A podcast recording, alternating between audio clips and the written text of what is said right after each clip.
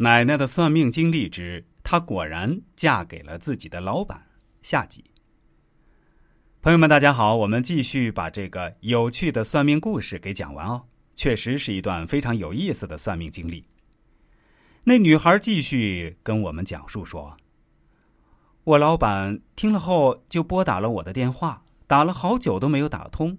他顾不上吃饭，就开车去宿舍找我，发现我东西全带走了。他又去了火车站、机场、长途汽车站找我，都没有找到。他让值班的同事找我的资料，找到我家里的电话号码，拨过去后得知我并没有回去。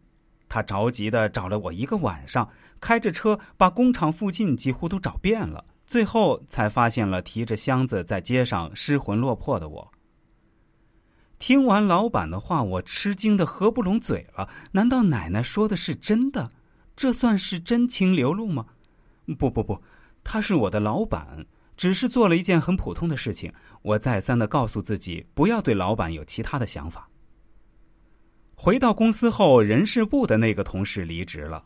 不久，我也被派遣到总公司学习，跟在老板后面。我学到了很多，也认识了很多人。同时，我们相处的时间也变多了，经常一起吃饭、看电影、喝咖啡、打高尔夫。我觉得在一起很自然、很开心、很轻松，并没有那种拘谨。但是我还是很清楚自己的身份，努力的让自己不要对他有幻想。突然有一天。我像往常一样下班，去了公司楼下的西餐厅吃饭。刚吃了一口，突然一片漆黑，我以为停电了，慌乱的收拾东西准备离开。然而，老板此时拿着蜡烛出现在我面前，我愣住了。小美，我的名字叫小美。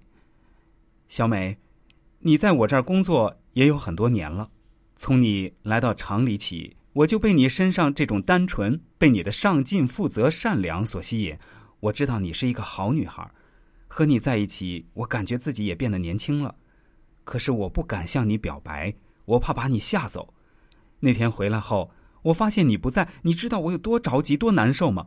我告诉我自己，我必须找到你，我不能让你从我身边溜走。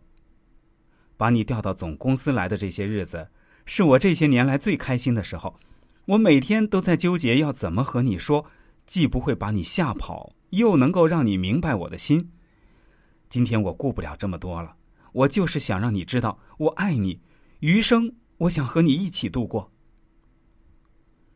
听完这番表白，我的心动摇了。这些日子努力克制，就像关不住的洪水一涌而出。我知道自己也早就爱上了他。相处的这些日子，他的为人处事我都很清楚。我早就被他的人格魅力所吸引，我点头答应了。他把我紧紧的搂在怀里，我流下了感动的泪水。他亲吻我，说这辈子都只对我一个人好。以后的日子，我们几乎每天都在一起，过得很幸福，很开心。前天他向我求婚了，我们昨天去民政局打了结婚证。直到现在，我的心都好像要飞出来。说真的，我并不是因为他给我在上海买了大别墅，给我买了车子，给我家里多少钱，给我父母多少物质上那些东西而兴奋。我就是觉得自己很幸运，上天能让我和他相遇。因此，我更感谢奶奶当年的指点。那时我还觉得奶奶在胡说八道呢。小美不好意思的说道。真的，我觉得奶奶看人真的是太神了，真心的希望奶奶身体健康，长命百岁。